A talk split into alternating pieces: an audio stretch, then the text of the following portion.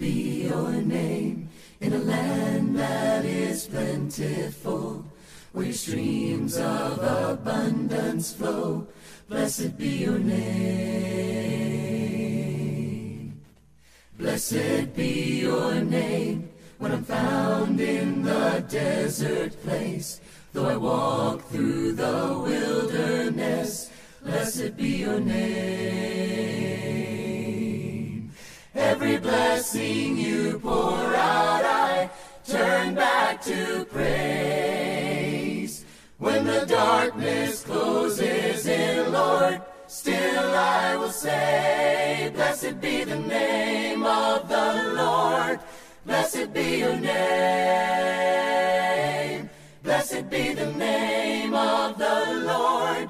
Blessed be your glorious name. Blessed be your name when the sun's shining down on me, when the world's all as it should be. Blessed be your name. Blessed be your name on a road marked with suffering. Though there's pain in the offering, blessed be your name. Every blessing you pour out, I turn back to praise. When the darkness closes in, Lord, still I will say, Blessed be the name of the Lord. Blessed be your name. Blessed be the name of the Lord. Blessed be your glorious name.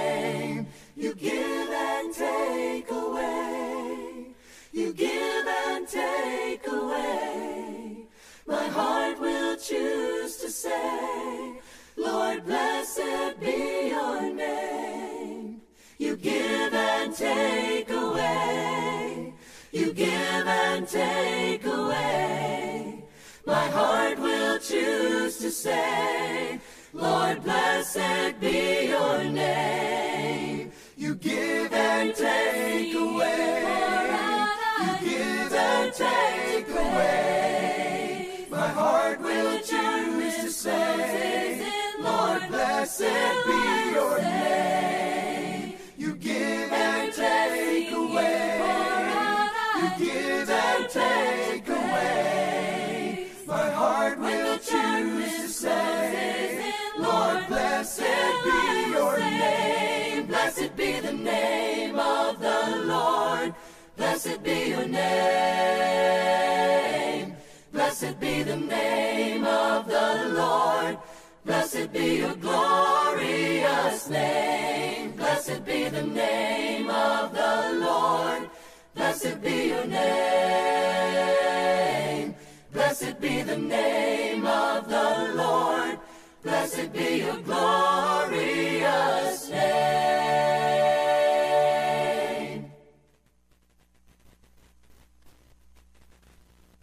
Bless the Lord, oh my soul, oh my soul. Worship his holy name. Great is thy faithfulness, O God my Father. There is no shadow of turning with thee. Thou changest not thy compassions, they fail not. As thou hast been, thou forever wilt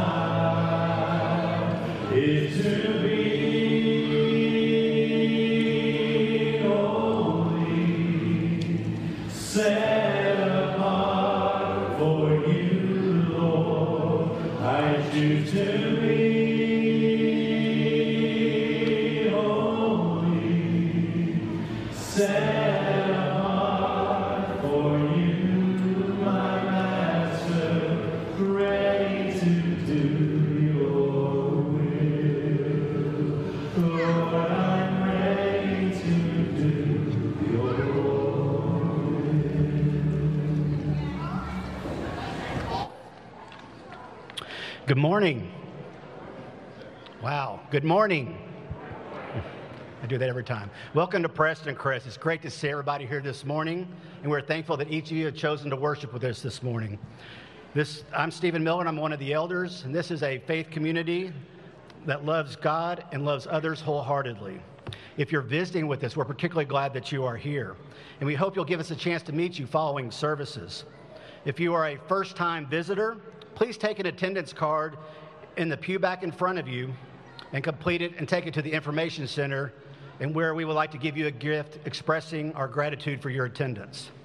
As we do each week, we'd ask our members and registered visitors to please text the word check in to 469 476 5331 as it lets us know who all has joined us in person or virtually.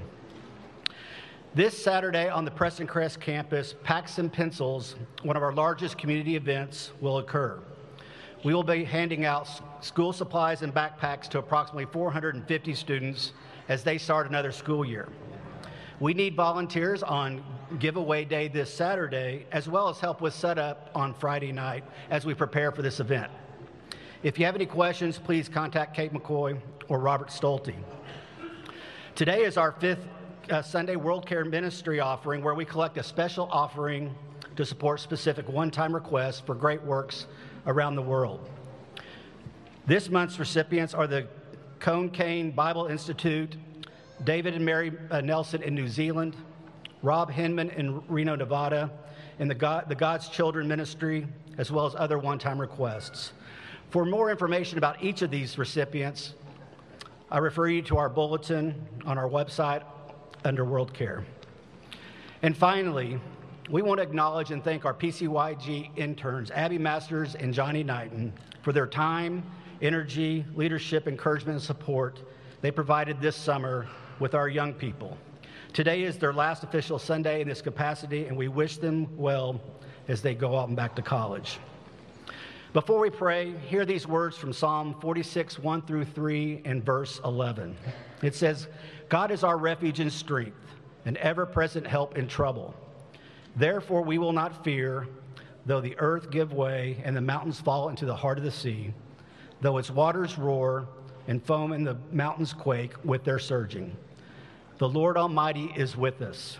The God of Jacob is our fortress. Let's pray. Father, we are thankful for the encouraging words from the psalmist who reminds us that you are our protector and strength. We acknowledge you as the Lord, our God, provider and one true God over all things. Our prayer is that we will have the confidence and strength to overcome our fears in this world, the, the fears in this world that uses us to distract and discourage our pursuit of you. Give us more faith. Father, I want to thank you for this community of believers who worship and serve here at Preston Crest. We thank you for their commitment to following your teachings and the encouragement, support, and love they show each other and in our community. We are thankful for the opportunities to show the love of Christ in our communities. Bless those this week who will receive school supplies and backpacks from Packs and Pencils. Bless and protect all of our students and teachers as they begin a new school year, school year very soon. Father, this morning we ask you to heal those who are struggling with their health, those who are looking for jobs, who are grieving from recent loss, those who are discouraged or isolated or have other needs. May we lean heavily into you as our refuge and our strength in trying times and look to you for peace, comfort, and hope. Now, Father, I pray that you will bless this worship as we honor you and your Son, who love us with unconditional and immeasurable love. We offer this prayer through the holy name of Jesus. Amen. Our God is a consuming fire, a burning holy fire.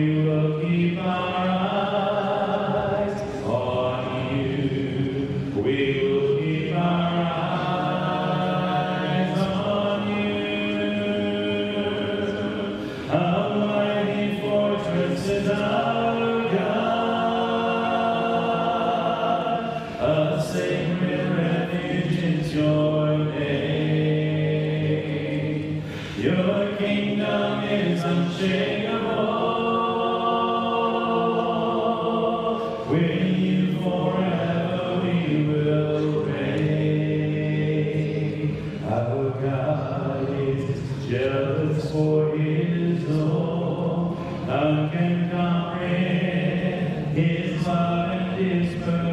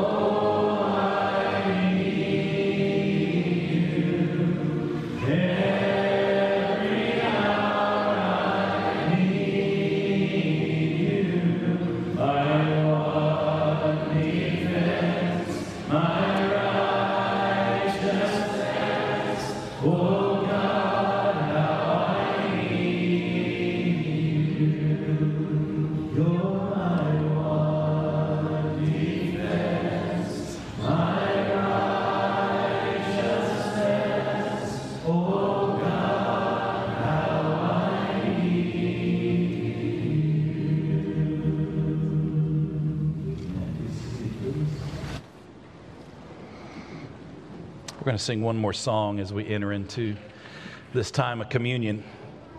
And then Brandon Richardson is going to come and lead us this morning around the bread and around the cup.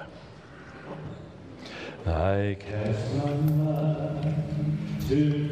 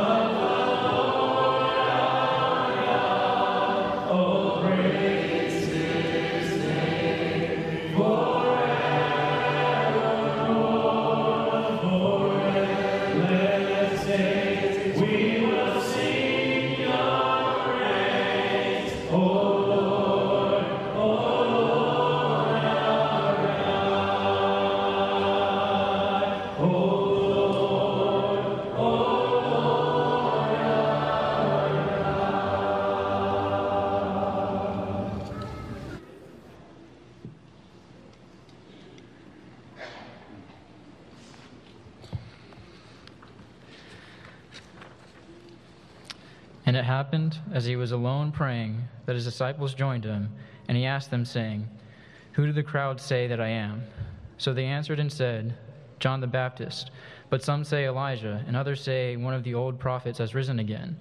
He said to them, But who do you say that I am? Peter answered and said, The Christ of God. And he strictly warned them and commanded them to tell this to no one, saying, The Son of Man must suffer many things, and be rejected by the elders and chief priests and scribes, and be killed and be raised the third day. Then he said to them all, If anyone desires to come after me, let him deny himself and take up his cross daily and follow me. For whoever desires to save his life will lose it, but whoever loses his life for my sake will save it. For what profit is it to a man if he gains the whole world and is himself destroyed or lost? For whoever is ashamed of me and of my words, of him the Son of Man will be ashamed when he comes in his own glory and in his Father's and of the holy angels. Luke chapter 9, verses 18 through 26. This, ma- this morning, we're gathered together around the Lord's table to remember his sacrifice. And it's this sacrifice and what God has done to bring it about and what it means for his people that is the central theme of Scripture. Ephesians 5, verse 2 And walk in love, as Christ also has loved us and given himself for us, an offering and a sacrifice to God for a sweet smelling aroma. You'll notice that in both of these passages, uh, God is asking something for us as well sacrifice. If anyone desires to come after me, let him deny himself and take his cross daily and follow me. The Christian life demands sacrifice. It demands sacrifice of our time, our energy, our means, our pride. For all of us, it means we sacrifice our time and energy to spend in prayer and in the Word and in the assembly. For some of us, it means sacrificing our favorite show or movie. Some of us, it means sacrificing our favorite hobby or favorite activity. For others, others of us, it means making sacrifices in our careers. And for certain Christians, around the world and throughout history, the Christian life has demanded the sacrifice of their very lives on this earth. Let us not forget that He bought us at a price, and now everything we have belongs to Him. We were gathered around the Lord's table this, this morning to remember His sacrifice. As we go out into the world this week, let us not forget the sacrifice He asks of us. Love so amazing, so divine, demands my soul, my life, my all. Bow with me. Father God, we thank you so much for this time you've given us and this place you've given us to meet and to worship you this morning. God, we thank you for this emblem that represents the body of our Savior. And God, we thank you for the things that he did in, in that body and submitted himself to obedience to you.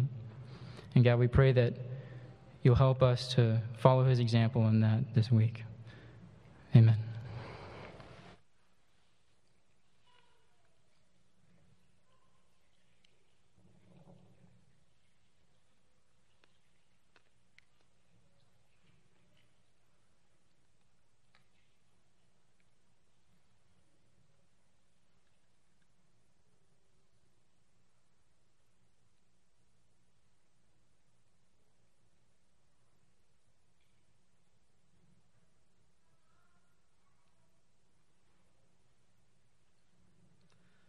Let's continue. Father, we thank you also for this emblem of the blood.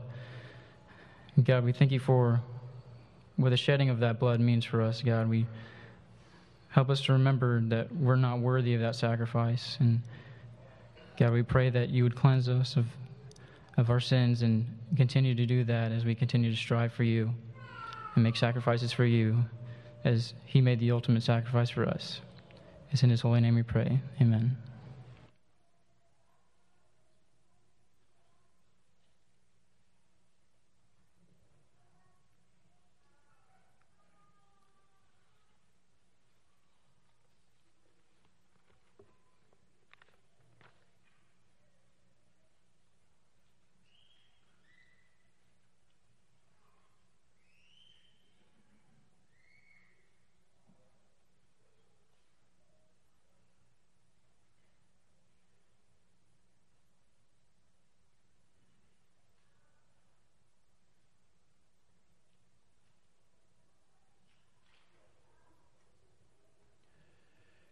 He shall return. It goes around the blazing sun shall pierce the night, and I will rise among the saints. My gaze transfixed on Jesus' face. Oh,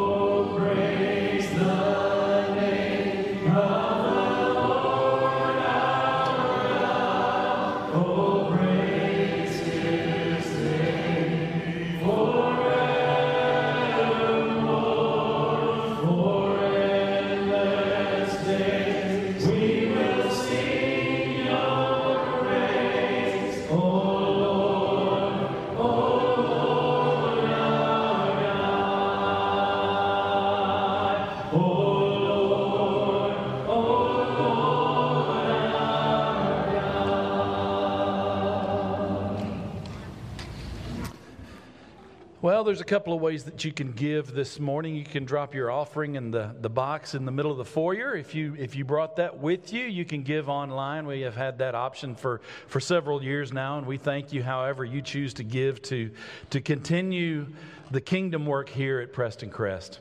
Uh, we'll remind you again, this is a fifth Sunday, and on fifth Sundays, we have World Care, and you can go to the website to find out what all is being uh, given to uh, with this World Care offering. I will add one thing that hasn't made it to the website yet. I got a call yesterday saying, hey, we're going to also uh, give to flood victims in Kentucky. And I know we've seen a lot of information about that on the news and read about that as well.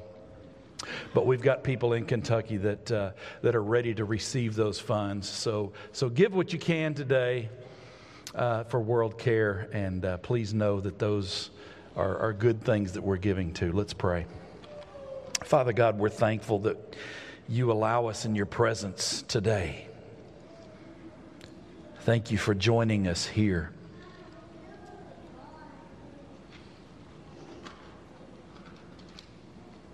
Father, thank you for your Holy Spirit.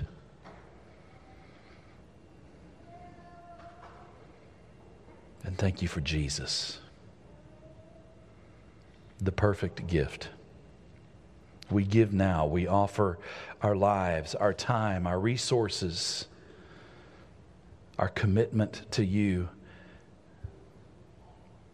And yes, we give, this morning, we give our money.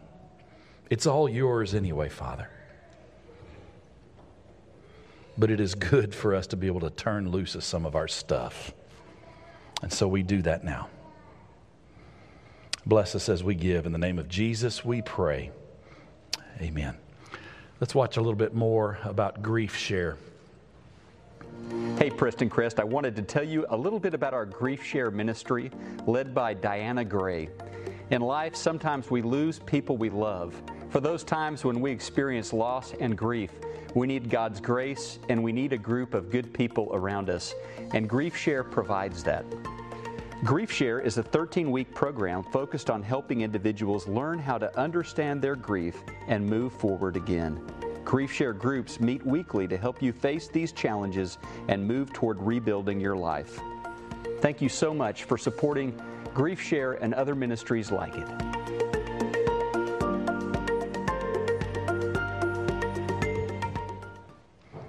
So thankful that Mitchell Vick is here with us this morning. I know many of you know Mitchell. For those of you that don't, Mitchell and his wife Isabel uh, have partnered with us. Isabel has gone to be with the Lord now, but Mitchell has partnered with us uh, for many years. Uh, in the work in Scotland, and his daughter Laura and her husband Clay and their daughter Erin have brought Mitchell this morning. So let's welcome Mitchell this morning. So glad you're here, brother. So glad. Let's all stand. We're going to send kids on up to Children's Church. And we're going to sing one more, and then Gordon's going to come share with us this morning. Shout to the Lord, all the earth,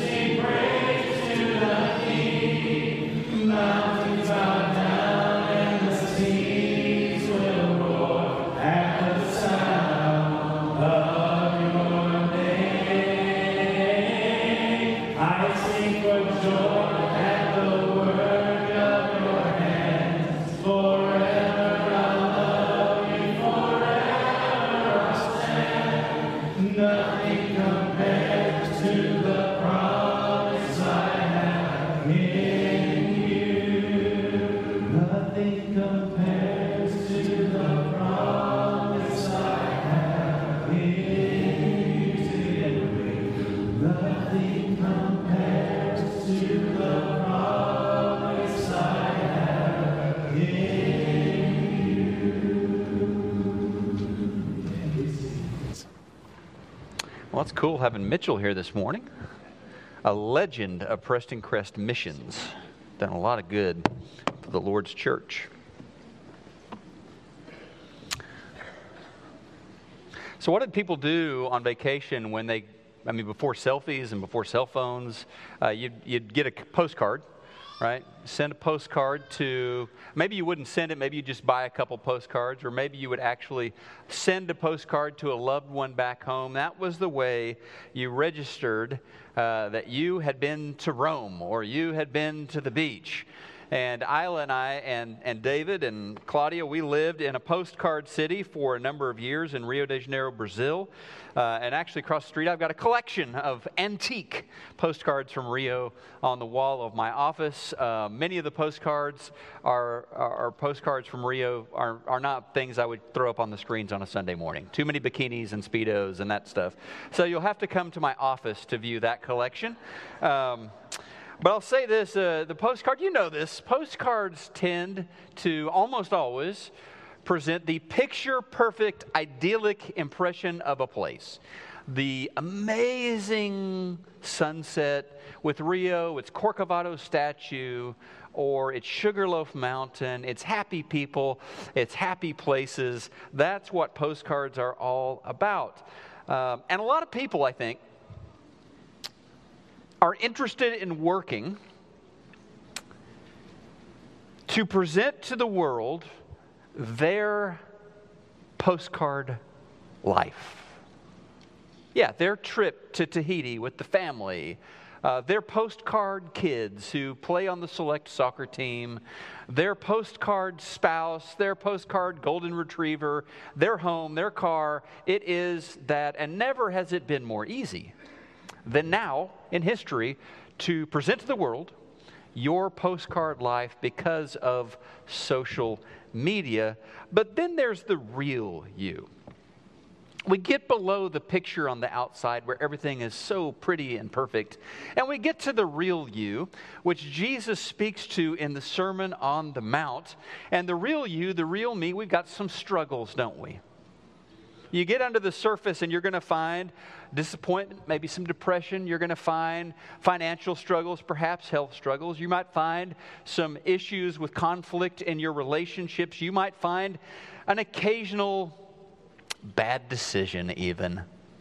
The real me, the real you. And while we may be able to fool a lot of people, especially those who don't know us all that well, with our postcard lives that we put out there, we are never going to fool the Son of God. He knows what's going on with us, all of it.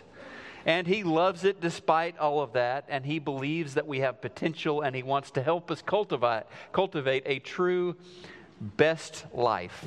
And so that's what we're working for, but we've got to be saying yes to him about working below the surface, about working at the heart level instead of just spending all of our time with the manicured, cultivated image we put out there for everybody to see. So last week, Jesus talked about the righteousness of the Pharisees. And we talked about this group that we may not be super familiar with today, the Pharisees. They were genuinely good people for the most part, but they were very, very concerned with what people saw on the outside. They were experts at maintaining this postcard image of their spirituality. Um, and Jesus told his people, You've got to be concerned with having a righteousness that exceeds that of the Pharisees, Matthew chapter 5. And they had to be thinking, wait a second, exceeds that of the Pharisees. Those guys are pretty amazing at their level of spirituality. Well, what Jesus is going to say for the rest of the Sermon on the Mount is we've got to be concerned with a righteousness that goes beyond what people see. That is not simply surface level showcase, show home righteousness. It's the real thing. And of course, He's given us, thank you, Jesus, He's given us His perfect righteousness through His sacrifice on the cross. And now He calls us to live this kind of righteousness that is a righteousness from the inside out.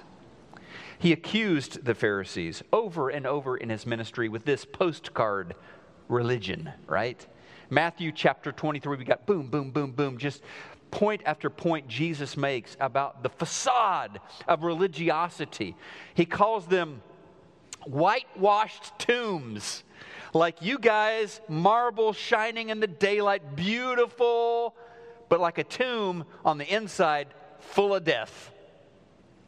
He says, Pharisees, your righteousness is like. Uh, is like a cup or a plate that you shine and have all beautiful on the outside, but where it counts on the inside, decay.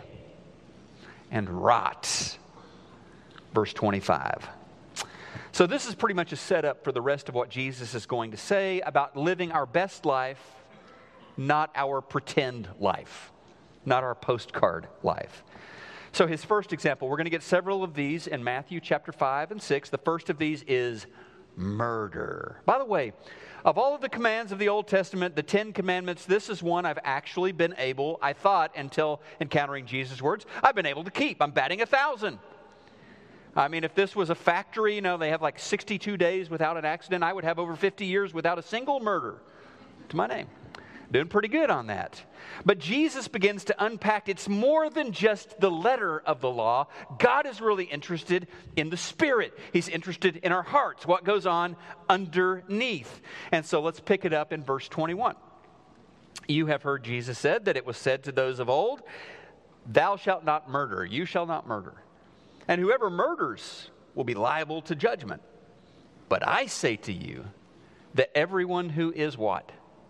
Angry. Everyone who is angry with his brother will be liable to judgment. Whoever insults his brother will be liable to the council, and whoever says, You fool, will be liable to the hell of fire. So, if, couple of examples here, if you are hypothetically offering your gift at the altar and there you remember that your brother has something against you, so like you did something wrong, and you remember that your brother has something against you, leave your gift there before the altar and go. First be reconciled to your brother, then come and offer your gift. Another example, court case.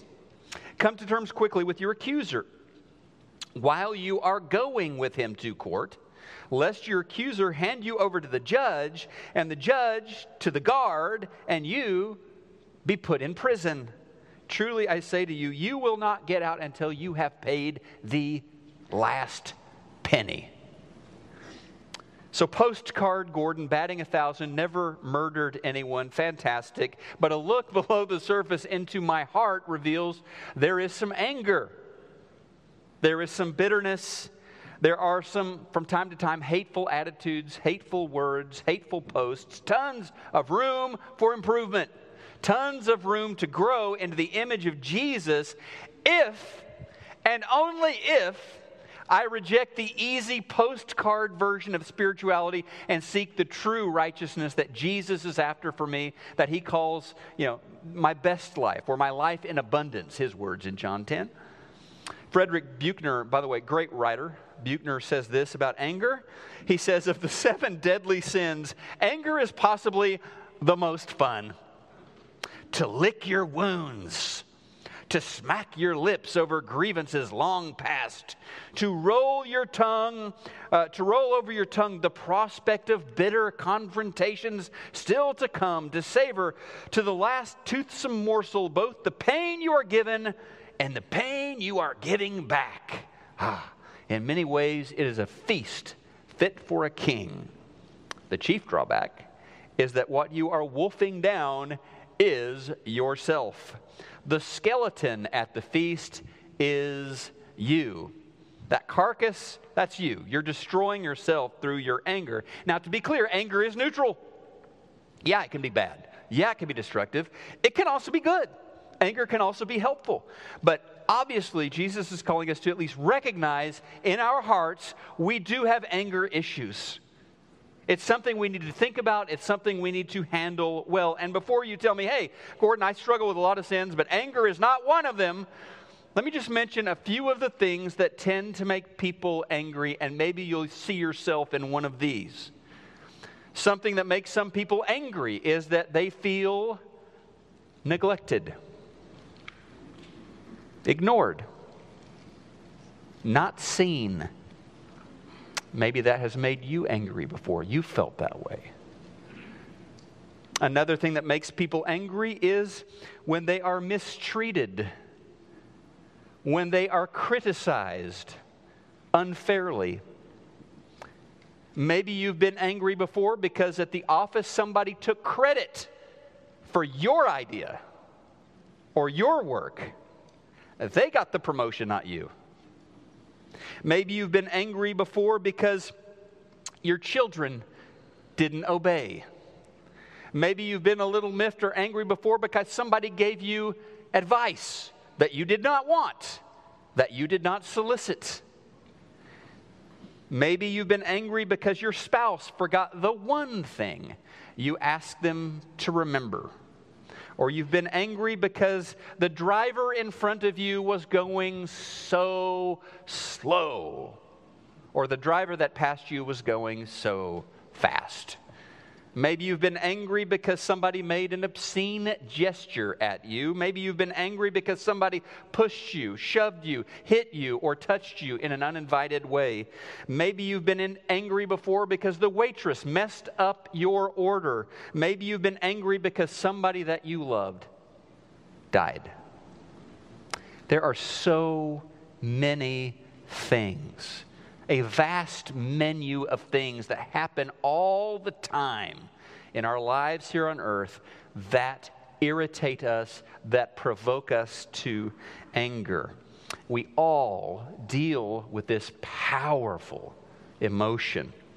Now, it's neutral, can be good, can be bad, depending on where it comes from and what it produces the actions that come out of it. Some of the, by the way, some of the greatest crusaders, civil rights warriors in the United States that have accomplished so much good for our, for our country, they were motivated by a righteous indignation, by a holy anger. So good things can come out of it, but a lot of times what we see in our own homes, in our own neighborhoods, on our own streets is not so good destructive, unhealthy, toxic kinds of anger. Jesus taught that you don't have to kill someone to be guilty of breaking that commandment. You can kill someone in your heart. Um, you can be subject to judgment because you are angry with your brother. The law can be violated in here before it's ever violated out here in my behavior being a disciple, having Jesus truly reign in my life, be sovereign in my life. It is not about getting a few rules down pat or producing an external postcard appearance of, of Christianiness uh, that impresses others. It is mostly, being a disciple, is mostly about our hearts. It's like the lady who went for a checkup to the doctor, annual checkup Blood work came back. Blood sugar was pretty high. The doctor told her, I know you love your Coca Cola. I'm going to need you to cut out the Cokes. She went cold turkey. Didn't have any more Cokes. Made the switch to Dr. Pepper, right? oh, cholesterol numbers up a little bit too. Cut back on the french fries. She did. She went to waffle fries, you know? It's not about the letter of the law. It's the spirit that we're after. It's below the surface. It is our hearts. The letter of the law can kill if you miss the spirit of the law.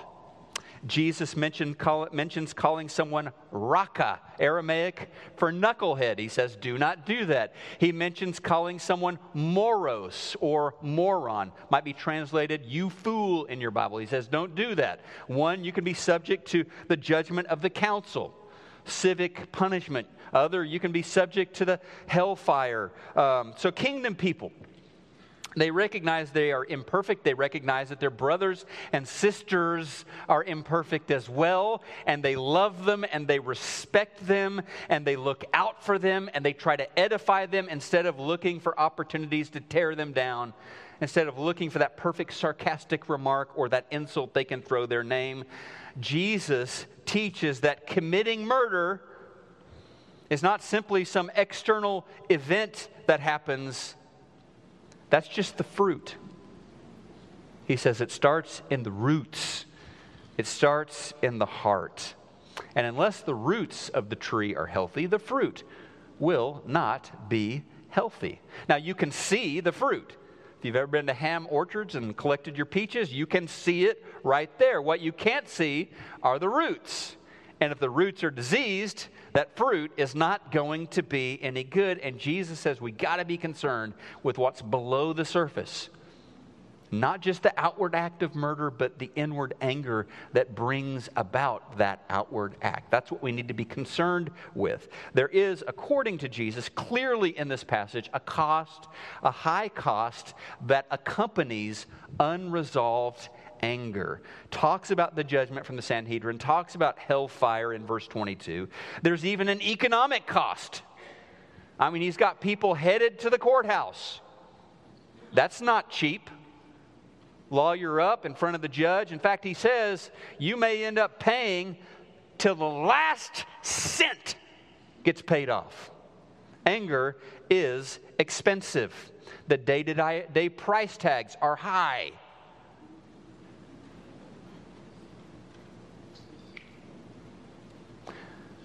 The parent who explodes in rage and crushes the spirit of their child the spouses who get accustomed to the language of insult and digs and criticism. The workplace that's volatile and unproductive because people are always angry. Is that more or less productive? Less productive, right? And then, of course, physical violence that comes sometimes, even leading to death. Toxic rage.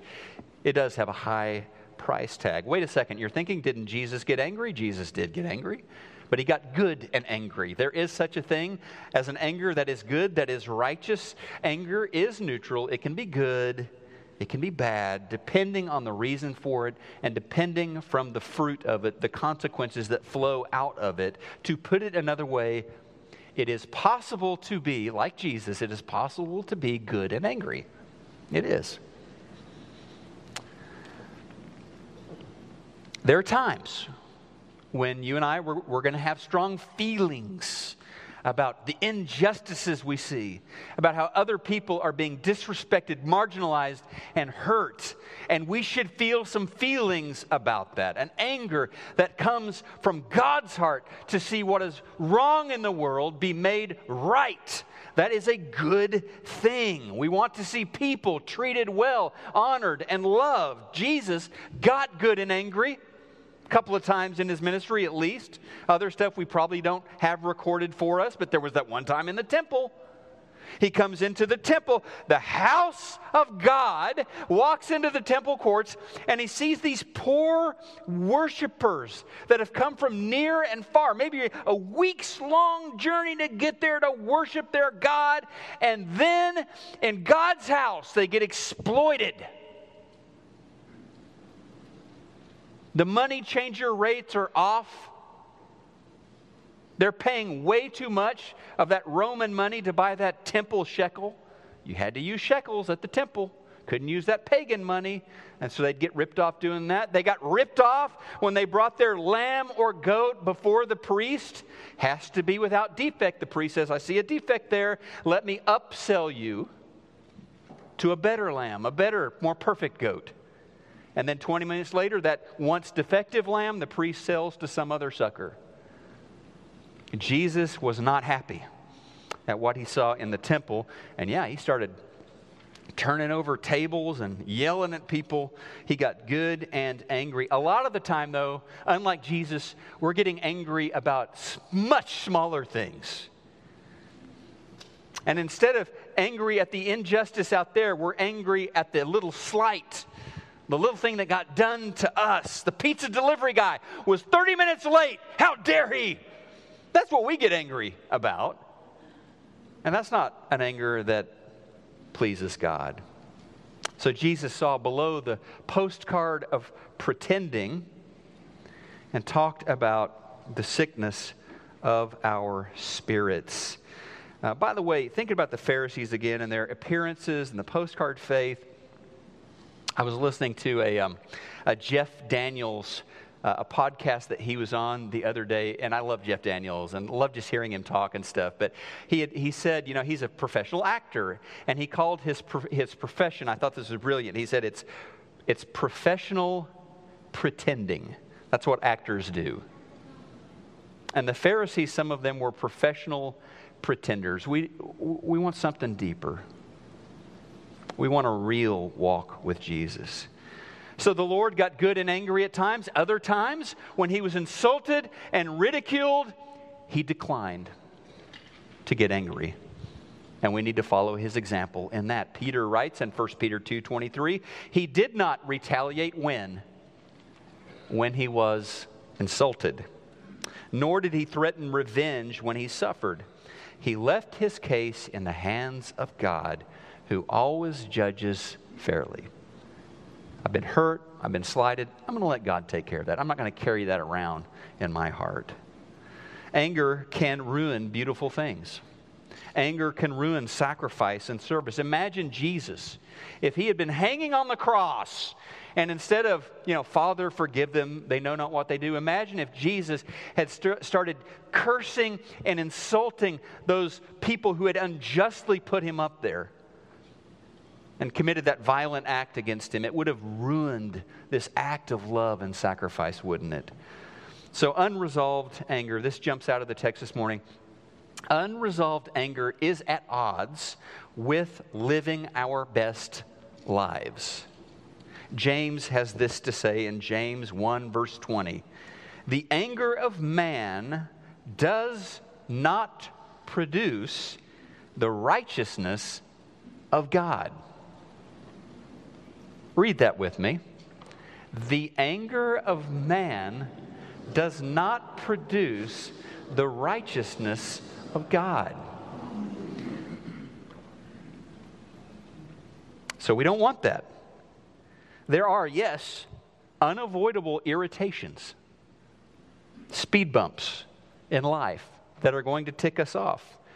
There are anger inducing situations that can't be avoided, yes. There are also sources of anger, fuels for our rage that we choose. Will you identify those? And will you turn away from those instead of choosing those? Are you more or less angry after you get off of Twitter or whatever social media platform you're getting on?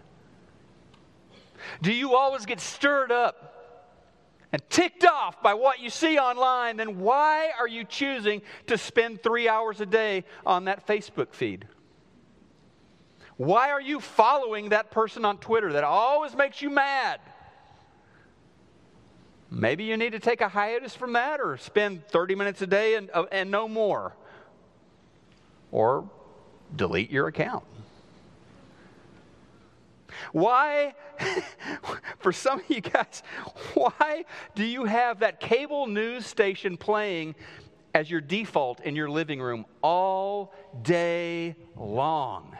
Like if nothing else is on, we've just got that channel running. When that channel just stirs you up and makes you mad, you're choosing that. You know, by the way, you know this. They have to keep you angry so that they can make money. They can keep your eyeballs. They can sell you your MyPillow, right? They need to keep you good and angry. So why are you choosing that when it doesn't lead to the righteousness that God has for you? Unresolved anger doesn't produce your best life. So why are you fanning the flames? Another principle we can pocket. Jesus says to handle our anger quickly, or let's just say as quickly as possible, instead of letting it fester. he's got a couple of illustrations. One of them is a church illustration or a temple illustration. This person, they show up to worship God, great. They show up with an offering for God, that's great. They come to the altar, and Jesus says, Hey, somebody has something against you. In other words, you wronged someone else, just set it down and first, his word, first, go and make things right with that person, probably involving a, I'm sorry, I wronged you, I blew it, then come back and make your offering. In other words, make things right before you worship. God cares about your relationship. He cares about community. Go immediately, Jesus says. Then make your offering to God after you deal with that outstanding issue with someone else. Unresolved anger, you know this, it starts kind of like a train going down the tracks. It starts getting more and more momentum. Paul wrote to the Ephesians, chapter 4, be angry, okay, and do not sin. How do I pull that off? Well, one thing, do not let the sun go down on your anger. In other words, deal with it promptly. Don't let time pass. Or you give opportunity to the devil. You give the devil a foothold in your heart. Like if your strategy in dealing with anger is the pretend postcard strategy, sweep under the rug, pretend everything is okay, no big deal, me angry, no, not at all. If, your if your strategy to push it down is to like repress it, you're giving the devil an, uh, an invitation, right? Signed, sealed, and delivered. Come on into my heart and wreck it. Paul says, don't do that. It's worth mentioning uh, in that story again. The one that's making the offering is actually the one who wronged someone else. And so they're, they're encouraged to go and take care of that, to say, I'm sorry. And that's just kind of a reminder right there in the text, because he used that word brother over and over again. Jesus is reminding us we're together, we're a family, we are a community. Today is not just about, oh, yeah, I've got an anger issue. I need to learn to work with my anger issue. Well, yeah, but you need to help me with my anger issue too. You need to help others with the struggles they have as well because we're in this together. And it does take maturity and it does take humility to walk up to someone and say, Yeah, sorry about that. Sorry about what I posted or what I said. Shouldn't have done that. So, Jesus wants us to settle matters quickly before the spiral of rage develops momentum, and He encourages us to honor our sisters and our brothers and our connections with them. This means at times to break a cycle of anger and strengthen the community, I need to seek someone out and say, I'm sorry. If I'm content with a postcard faith, what counts is me showing up and checking the boxes. Did that, did that, did that. Very religious, very Christian today. But Jesus wants something deeper, doesn't he? He wants something below the surface. He wants community. He wants us to be real with each other, own up to the ways that we fall short. One final word from Jesus, we'll wrap it up here, is he talks again at the end of the, of the stories he tells about the cost of anger, about the terrible consequences of not dealing with it. Um, he talks about verse 25, this unresolved, this mismanaged anger leading to a place where someone is locked away in prison. Anger can be so confining and lonely and isolating like a prison cell. It can do that to us. Life without parole, the angry person, as long as that anger is unresolved. Your best work environment is not an angry one. Your best marriage environment is not where you guys are insulting each other and getting angry with it. Your best parenting is not done from a place of anger. Your best driving on Central Expressway is not the angry version of you. Jesus calls us to get below the surface of the letter of the law and to think about our hearts. So let's ask Him for help. We all struggle with this. Let's bow our heads. Let's talk to Him as we close out today. Lord Jesus, we do need your help with our anger. We lift up your name, we praise you, we surrender our lives to you. Thank you for the salvation you won for us on the cross. Thank you for absorbing the wrath of the enemy and setting us free and giving us forgiveness. Now we ask you to help us move deeper and deeper into the life, the best life, the life in abundance that you have for each of us. And together as a community of believers here at Preston Crest. Lord, we don't want to be a postcard church with postcard believers. Manicured lawn, fresh coat of paint, everything is beautiful. We don't want to be content with a polished exterior of apparent righteousness. We want you. We want your righteousness. We want your reign to happen in our lives from the inside out. And that's what we ask from you today. Amen. This morning, a couple things as we finish up. One, we do have our membership class, PC 101, or membership I don't know what we're called, coffee and conversations. It's not really class anymore. Sit around, get to know elders, get to know about the church, and that'll happen on September the 11th. We'd love to have you be part of that. Uh, maybe this morning uh, you have a prayer need. There's a lot of ways you can get that to the elders uh, through church teams. You can drop one in the box out there, or you can come down and pray with us right now this morning, or pray with somebody beside you before you leave this room. Maybe this morning you need to cross that line of faith, surrender your life to Jesus. However, we can help you. Let's respond as we stand and worship his holy name. Love one another, the Savior. Children,